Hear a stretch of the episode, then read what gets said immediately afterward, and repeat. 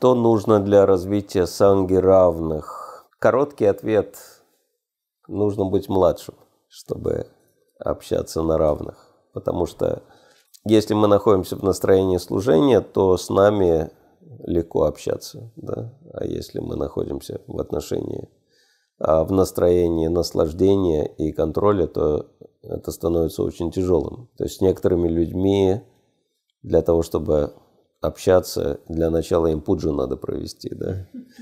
Ноги помыть, например, да? До блеска.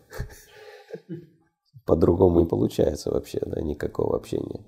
Говорится, чем отличается Асура Варнашима от Дави Варнашима?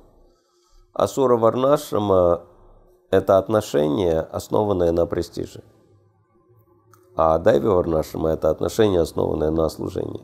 То есть в чем это проявляется? Что, например, а, существует пять критериев, по которым определяется старшинство. Да? Это варна, ашрам, ну, это первые критерии.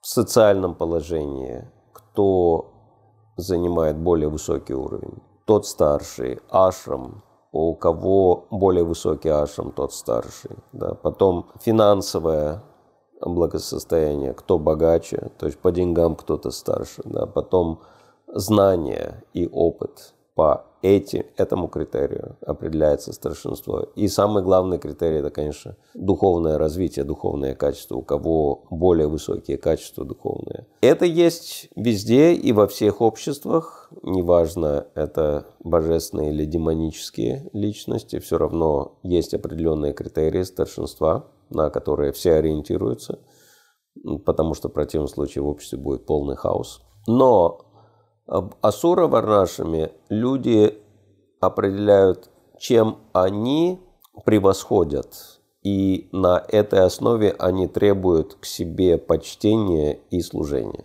Вот, то есть они думают о себе и пользуются какими-то своими преимуществами для того, чтобы по максимуму контролировать и наслаждаться. То есть даже если, например, я встречу человека, который меня превосходит по четырем критериям, я постараюсь обесценить все его преимущества, и, например, только по одному критерию я буду его превосходить, но я буду считать, что это самый главный критерий, а на основе которого я лучше, чем этот человек.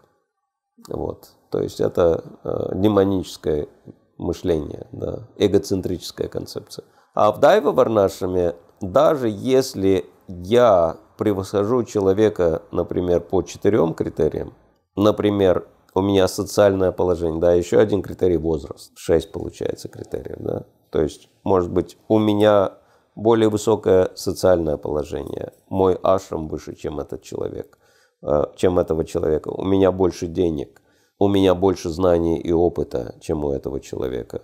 И духовно я выше, чем этот человек. Но этот человек только лишь по возрасту чуть-чуть старше меня. И все, и этого достаточно. Чтобы я этого человека уважал. Вот за это его одно преимущество, я уже буду считать его старшим. То есть это отношение в дайве варнашами. Когда люди друг к другу относятся как к старшим. Вот это и есть настоящее общение между равными. Когда все друг друга уважают за какие-то преимущества. А какие-то преимущества есть у всех. Как Шила Бхактистан Сарасвати к нему пришли и начали критиковать какого-то преданного, и кучу недостатков нашли у него. Я Бхактистан Сарасвати подумал, и он сказал, что зато он тхоти красиво одевает. Они говорят, Гуру Махараш, да при чем тут тхоти, у него столько проблем. Он говорит, ну вот это одно хорошее качество, из которого все остальные постепенно разовьются. Вот это божественное сознание, да, видеть какие-то преимущества в личности и выражать уважение как минимум, к этой личности, потому что мы уважаем тех, кто уважает нас. Как, например, говорят, общение с хорошим человеком – это тот, кто не дает вам закрыть рот. Если люди нас ценят, то мы автоматически ценим их.